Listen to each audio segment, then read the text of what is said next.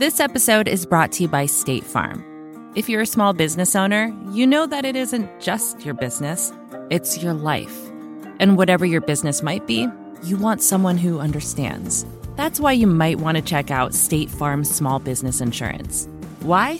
Because State Farm agents are small business owners too, living and working in your community. That means they know what it takes to help you personalize your policies for your small business needs. Like a good neighbor, State Farm is there.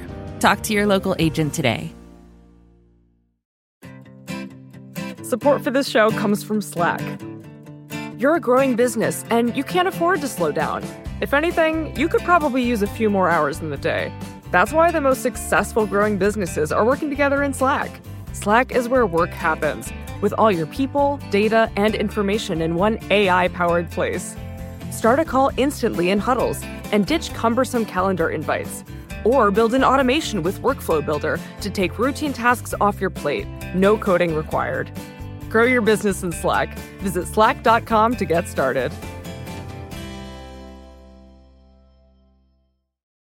In Amazon's 1997 annual report, Jeff Bezos introduced his company to Wall Street with a letter. I'm going to quote from it because he has uh, sent it out multiple times since the first shareholder letter. But it's interesting to go back to the year 1997 and listen to the vision and, and look at what's happened since then. This letter to shareholders has become Amazon lore. It's so famous, Bezos actually sends it out every single year. He wrote Amazon.com passed many milestones in 1997. By year end, we had served more than 1.5 million customers, yielding 800. This begins like a fairly generic letter to Wall Street, but pretty quickly, it turns into something else. Remember, this was back in the late 90s. Amazon was still small relative to today. Jeff Bezos already had these big, grand ideas, and he wasn't scared to lay them out for Wall Street, even if they seemed risky. He had vision, he had leadership, he had fearlessness, some might say recklessness, but he understood the math and he understood business models. So he wasn't just a guy with a big idea, he was a, a person with a big idea that understood how to turn it into a business. And he also had the ability to see around corners. This is Mary Meeker. Back in the 90s, she was one of the first Wall Street analysts to pay serious attention to internet companies. And she saw something special in this little company that sold books online. In that letter by Bezos, the first subsection has this title It's all about the long term. The letter says, Because of our emphasis on the long term, we may make decisions and weigh trade offs differently than some companies. And it goes on. We will continue to make investment decisions in light of long term market leadership considerations rather than short term profitability considerations. Basically, what Bezos is saying is Amazon is not going to be profitable for a long time. That thinking was so out of the box at that time. It was very nonconformist. So, how was Amazon so different from the start? The ideas in this letter would become the centerpiece of Amazon's relationship with Wall Street for the next two decades. A relationship so unique that it gave Amazon a competitive advantage over nearly every company that came before it. I'm Jason Del Rey, and this is Land of the Giants The Rise of Amazon. On this episode, how Amazon and Jeff Bezos built that relationship with Wall Street and then capitalized on it to the maximum. Amazon turned a business with no profits into a Wall Street darling. You're going to hear this story from people who helped create that relationship and who were literally in the room at the very start of it. Try, for a minute, to forget the Amazon of today. Let's go back to the mid 90s. Google didn't even exist. Mark Zuckerberg, he was a preteen. And the hot companies? I was involved in the IPO of Netscape and was involved in, in covering America Online. Here's Mary Meeker again. This is a browser. This is an America Online five and a quarter inch floppy disk. You can put that in your computer and then you can connect with your friends on your personal computer. These days, Meeker is a venture capitalist, but she started her career as a Wall Street analyst. She became famous as one of the earliest supporters of tech companies, so much so that she earned the nickname Queen of the Internet. Each year, she delivers a presentation on internet trends, and people rush to check it out. That began in 1995 when she wrote her first internet report. And we were trying to figure out what were the underpinnings, what is the internet, what might it become. The report listed Amazon.com as one of the coolest commerce sites on the internet. Seriously, the report used the word coolest. Meeker met Jeff Bezos soon afterwards at Amazon's Seattle warehouse. The company had only just started selling books at the time.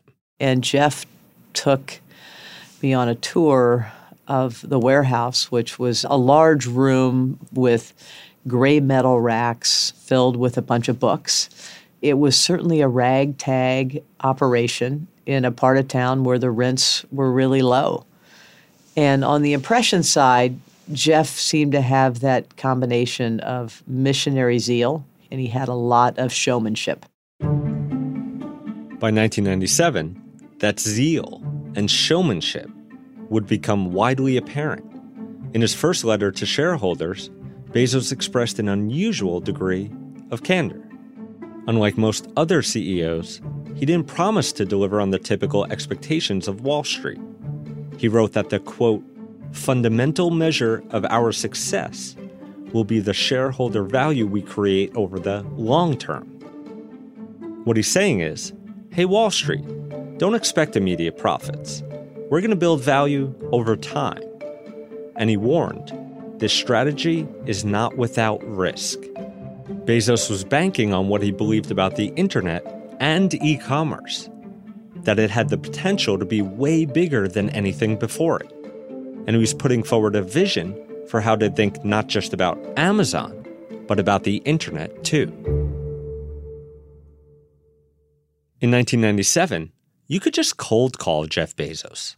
I actually do not remember when or how I cold called Jeff, but I'm pretty sure I just called him um, and scheduled a meeting and went up and saw him. Bill Gurley is a venture capitalist who's famous in Silicon Valley for investing in companies like Uber and Stitch Fix before they got big. Back in the 90s, Gurley was a Wall Street analyst. He was researching young companies to help investors figure out who was going to be the next big thing.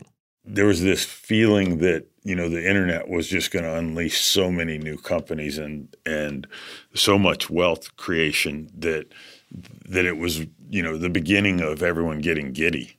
Jeff Bezos and Amazon landed firmly on Gurley's radar his intelligence and his clarity of thought around how big this opportunity was and how he wanted to attack it um, was certainly differentiating, noticeable. And so Gurley became fascinated by Amazon. So did his colleagues, investment bankers at a new internet focused division of Deutsche Bank.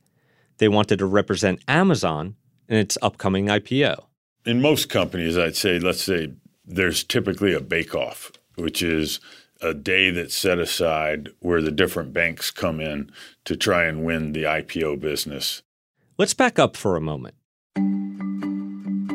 It's 1997, and Bezos has decided it's time to take Amazon public.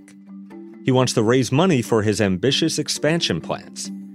But the IPO is also a branding move, a way to show customers and competitors that Amazon is here to stay. So he needs to find a bank to underwrite the IPO, basically to convince Wall Street to take a chance on a little online bookseller. And Bill Gurley's team wants that business. Of course, banks make tons of money underwriting IPOs. But first, they have to beat out some serious competition. The competing banks prepared to pitch the Amazon bigwigs. It was held at Kleiner Perkins offices on Sand Hill Road. Um, and I think there were three firms that presented, but I, I can't know for sure. What we do know is that Gurley's team, called Deutsche Morgan Grenfell, was relatively new. So it could be risky for Amazon to choose them over a more established bank, which would have a bigger network of investors to pitch to. But Deutsche Morgan Grenfell had one big advantage its lead banker, a guy named Frank Quattrone. He was a big shot who was already famous for his work with tech companies. Frank and I had some long conversations about how he would, um, you know, move me to Silicon Valley and introduce me to, you know, a whole bunch of people. There was a lot of motivation for me to do this. Another advantage Gurley's team had came courtesy of his executive assistant.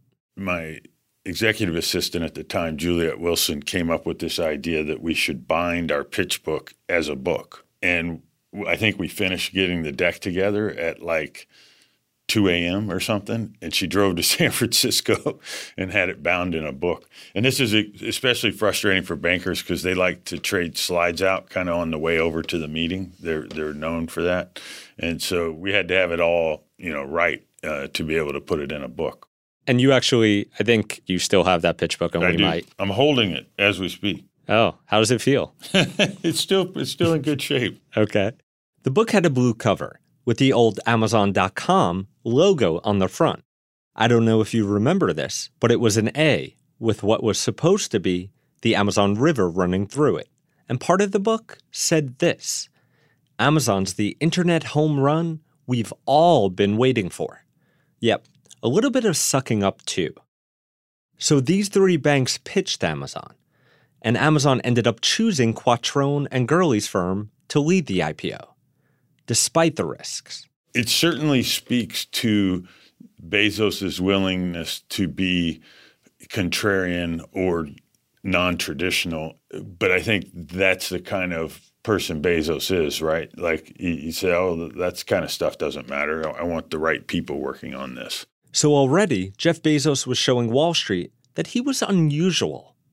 He was also stubborn.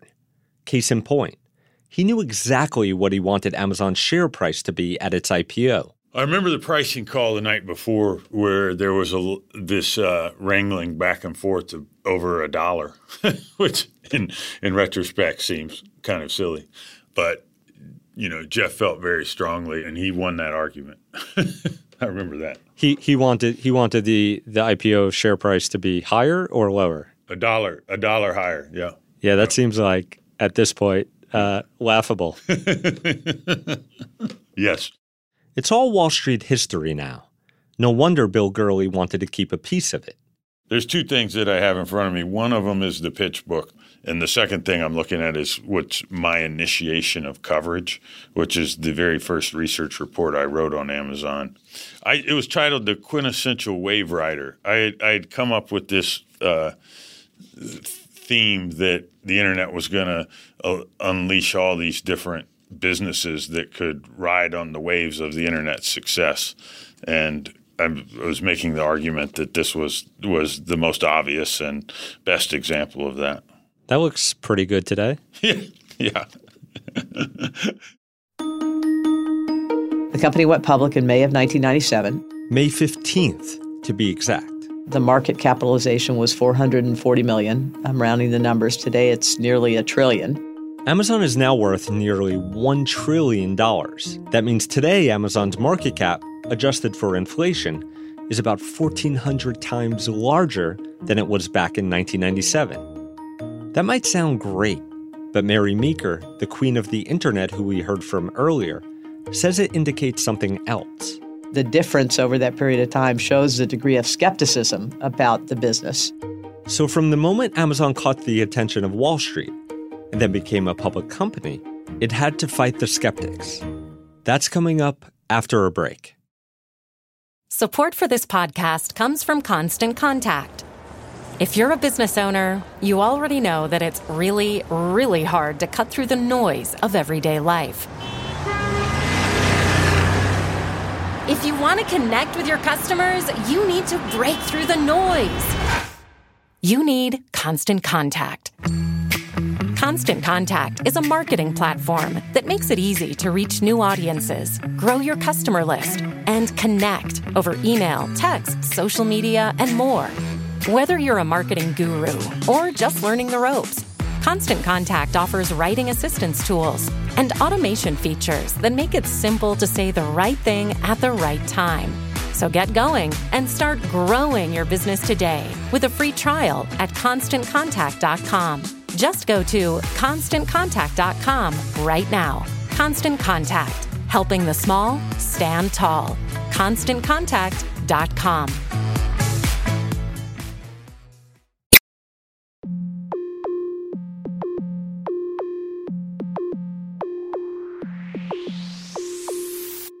In Amazon's battle against the Wall Street skeptics, Jeff Bezos had a crucial partner, a woman named Joy Covey. She was tenacious and hyper intelligent. That's Bill Gurley again. Bezos hired Covey in 1996 to be Amazon's first chief financial officer. By the way, some people say she actually co authored that famous shareholder letter. Here's how Mary Meeker describes her the CFO and the fundraiser and the sanity checker to Jeff, whip smart. Covey's background is incredible. She dropped out of high school at 15, but somehow graduated college at 19, then CPA, MBA, and law degree. Bezos saw in her someone whose skills fit alongside his own. Mary Meeker became friends with her, and she says this combo of Bezos and Covey was unmatched in what she calls intellectual horsepower. One was the hardcore visionary in Jeff, and one was the person who was trying to, to keep it all as stable as possible. And they are both adventurers. Uh, you know, the first to go down a mountain or the first to try a new food in a foreign country. You know, they, they both are um, let it rip kind of people. Covey is essential to this story because it was her job to explain Bezos' vision in the language of Wall Street to fight the skeptics. She just was an incredible breath of fresh air that was in this exciting, new, fast moving environment, yet by the same token, sort of was really grounded in these really important core finance principles. This is Michael Mauboussin. He's now director of research at Blue Mountain Capital Management. Back in the late 90s, when he met Joy Covey, he was chief U.S. investment strategist at Credit Suisse First Boston. In this role, he sometimes got to know new public companies and the people who ran them. My first conversations with Joy Covey, she felt like she was much more inspired by Warren Buffett and Charlie Munger than the latest tech, you know, sort of icon. And so I, th- I got the sense right from the beginning that they were very grounded in many of these principles that were sort of the more traditional Midwestern cash flows, long term so there are a few things we should unpack here. First of all, free cash flow. It's a metric used to judge a company's health and value. And Covey and Bezos believed it was a better indicator for Amazon than traditional profit. I could spend a whole separate episode on the why, but the thing you need to know here is that by highlighting free cash flow, Amazon could suggest to Wall Street that the company was doing well, even when it wasn't showing profits. The second thing to unpack is the idea of focusing on the long term. This was really unusual for Wall Street at the time. For comparison, take the most dominant bookseller back then, Barnes & Noble. In its annual report the same year Bezos wrote that letter, it even called out Amazon. It didn't name the company, but it didn't have to. The Barnes & Noble CEO poked fun at new companies who focus on the quote fashionable idea of entrepreneurial vision. He writes Profit models replace profits, and planning for the present is viewed as an ill conceived notion. Well, he says, I respectfully disagree. Even today, it's still common for public companies to prioritize the short term. Here's Michael Mauboussin again. I think there's a lot of public companies feel to some degree beholden to Wall Street's expectations. It's almost like a dance back and forth with the Wall Street folks.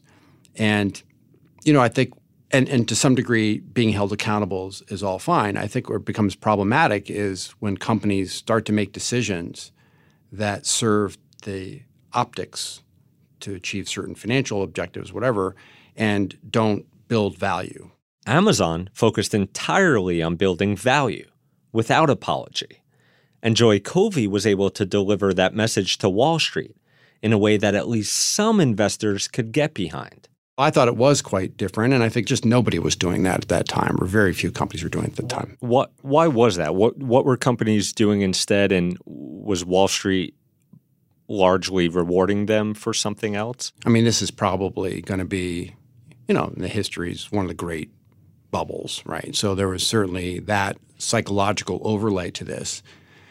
I think there are a fair number of entrepreneurs that probably started companies and launched companies to sell them to make lots of money rather than build an enduring business or franchise. It's true. A lot of people got rich that way in the dot com bubble of the late 90s. But Bezos and Covey were playing a different game. Essentially, they wanted to invest the cash Amazon made into new initiatives instead of letting it drop to the bottom line and Amazon was making lots of investments. For example, in 1999 alone, Amazon opened five warehouses, including the one in Coffeyville that we talked about in a previous episode. And then it filled them with inventory. It's a lot to spend up front, but it let the company grow its sales for several more years. My colleague Kara Swisher interviewed Covey back in 1999 for the Wall Street Journal. I did, and this is what she said to me. I learned that it does no good to tell people what they want to hear in order to get them to buy the stock. So I've repeated again and again that this is for the long term and we are building an enduring company. I don't think you can get more clear than that. Joy Covey left Amazon in the year 2000. Tragically, in 2013, she died in a biking accident. She was only 50 years old. At her funeral, Jeff Bezos said, quote, Joy was more substance over optics. She was a long term thinker.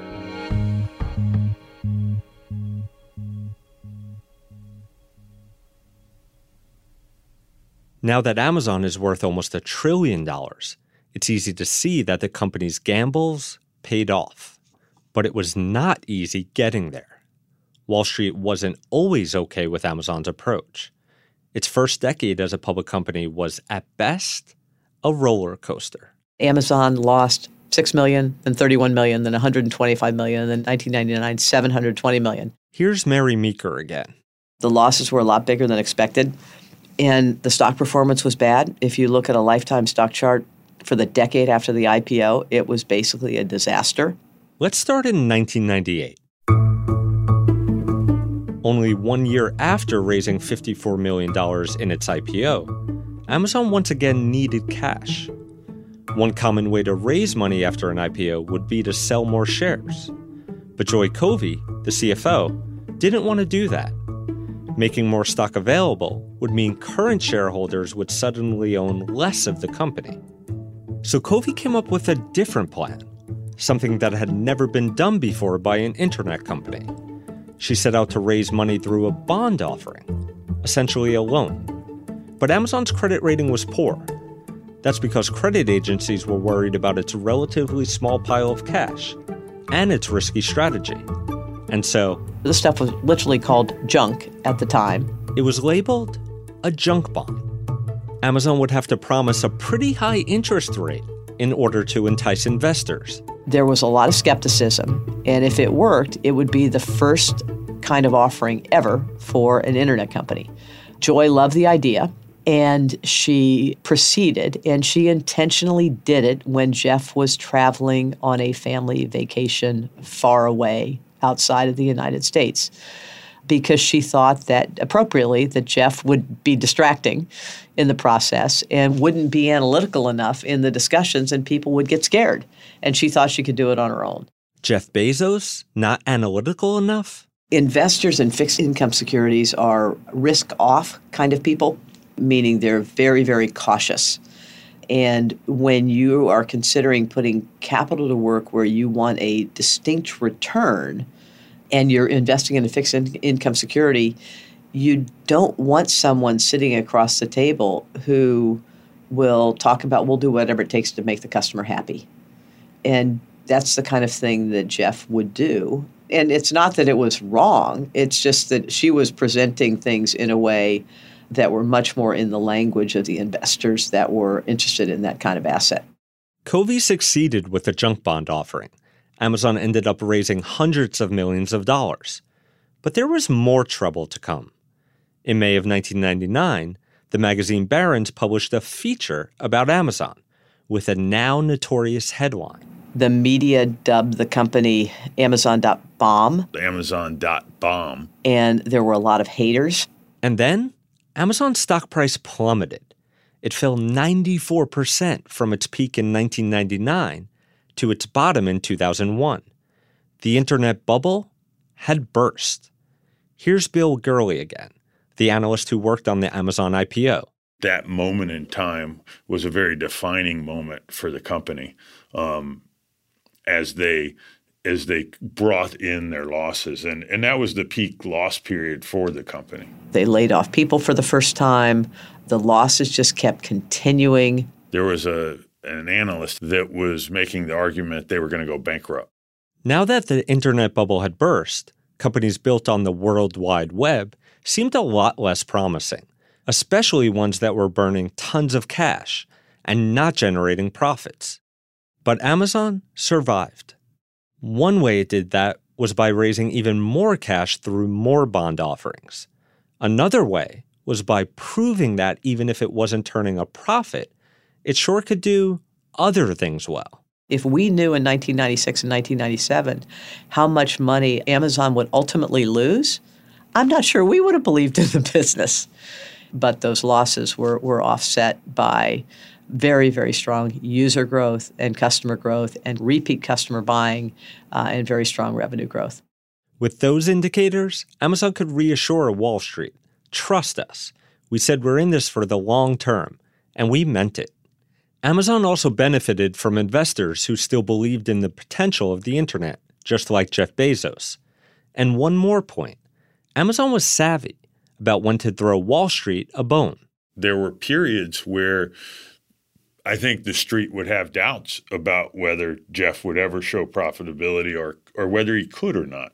And uh, I even heard a story which I can't, I don't know if it's true, but it's it's a fun story in case it might be true, where management came to him one time and said, "Can we just stop hiring for 90 days so that we can, you know, deliver some profitability to the street and prove to them what's capable of?" And so I, I always had this vision in my mind that whenever the street would doubt that that they would just make a decision to kind of in a particular earnings period say here let me show you what this thing can really do. And, and with very tiny shifts in spending patterns all of a sudden deliver massive amounts of cash flow and everybody go whoa. And then they'd go back to trusting and he'd go back to investing the profits. So let's jump forward in time past the early days. If you look at a graph of amazon's stock price and you follow that jagged line, you'll see a big drop in 2008 when the Great Recession hit. The stock price dropped 60%. After that, the line tilts mostly upwards. And then you get to 2015, and that upward diagonal, it shoots up more steeply and to the right. That jump, it was actually caused by a side business inside Amazon. I think Jeff launching AWS is clearly the most remarkable accomplishment as a public company. AWS is Amazon Web Services, a so called cloud computing business. Companies and government agencies use AWS to lease data storage or processing capabilities rather than buying their own servers try and imagine, you know, another example of a company launching a business that is seemingly so far afield from what they're doing and then have that turn into, you know, a multi-billion dollar juggernaut. Like I don't know of another example. Amazon actually launched AWS back in 2006. But here's what happened in 2015. Amazon started reporting the financials of AWS separately from the rest of the business. And it turned out AWS makes so much freaking money. Wall Street loved it. And that was a real growth engine for the business. And people had not appreciated what was driving all the losses and the slowing growth. Uh, and then that was the point, I think, when people finally realized that this is a stool with many legs and this is an entrepreneur who is um, fighting this fight for the long term. Last year, AWS brought in nearly $26 billion in revenue. It was more profitable than Amazon's entire North America retail business, even though that business is much, much bigger. So AWS provides a cushion for Amazon to keep prices low and try new things. Since mid 2015, Amazon has been profitable in every single quarter. So that risky approach Jeff Bezos promised from the start, it paid off. He once said to me, he said, "You know, this is pretty easy. If if I do an experiment and it fails, I shut it down and I deliver more earnings to Wall Street so they win. If it works, then we have a new business and a new business opportunity, and Wall Street likes that as well. So experimenting just makes sense. It's hard to know for sure, but it seems unlikely that Amazon could ever have created something as huge and unrelated as AWS if early investors had judged it on profits. So while competitors like Barnes & Noble, Walmart, and Target tried to show Wall Street quarterly profits, Amazon took advantage of this and ran. I asked Mary Meeker about this, since she has such a long view on tech companies and Wall Street. You know, there's this sort of broad idea among some people that Amazon has been treated much differently by Wall Street over the years than the vast majority of public companies. Well, I think um, investors didn't treat it differently for the first 10 to 12 years. There were not a lot of believers, there was a lot of skepticism. And t- 10 years as a public company that goes from a fledgling startup to the market leader in online retailing that becomes profitable. And then you realize, well, they're actually not going to show me their profitability. They're going to barely be profitable, but they're going to reinvest their profits rapidly into new innovative products. And then you see them go from books to music to jewelry to toys to AWS to Alexa to advertising on the platform to acquiring Zappos to acquiring Twitch to acquiring Ring. You go, okay, so I see the growth. I see the lifetime value of the customers rising. And I think that Jeff and the team earned the right to get uh, a bit of a hall pass because their innovation kept coming along at a very rapid clip. A bit of a hall pass that made Jeff Bezos the richest person in the world. This has been great for Amazon and for a few other companies who've been successful in replicating a similar playbook. Talk about the long term, spend all your money to grow, and basically tell Wall Street not to worry too much about profits for now. So, who else has followed the playbook? Bill Gurley mentioned Netflix and Salesforce. Meeker brought up Alibaba. There's a whole new breed of internet companies who think they can play the same game too, but perhaps without a business model or a leader like Bezos to back it up. You've had a lot of mimicry, right? A large number of people have um, written a letter now, and most of these people see the the point he made about long term and they use that letter basically to tell Wall Street, "Hey, I'm going to do whatever I want. If you don't want to come along, you know, then you shouldn't buy the stock." They literally have that tone. And while he does say, you know, we're going to invest for the long term, he then goes on to mention all this other stuff about why he's running the business on the behalf of the shareholders and he's looking after their best interest. And that second part's missing from most of these others. So I think it's partially tonal in that he's literally saying to them, I understand what you, why you would own the stock, and here's how I'm going to work to drive appreciation over time. And obviously, he's delivered on that, right? Over two decades now. In that shareholder letter from more than 20 years ago, Bezos wrote this We are working to build something important, something that matters to our customers, something that we can all tell our grandchildren about. Such things aren't meant to be easy. Amazon convinced investors to believe in the potential of what the company could look like in the future. Two decades later, the future is here. Amazon is now dominant in industries ranging from online retail to cloud computing. But is it too dominant? That's on the next episode of Land of the Giants.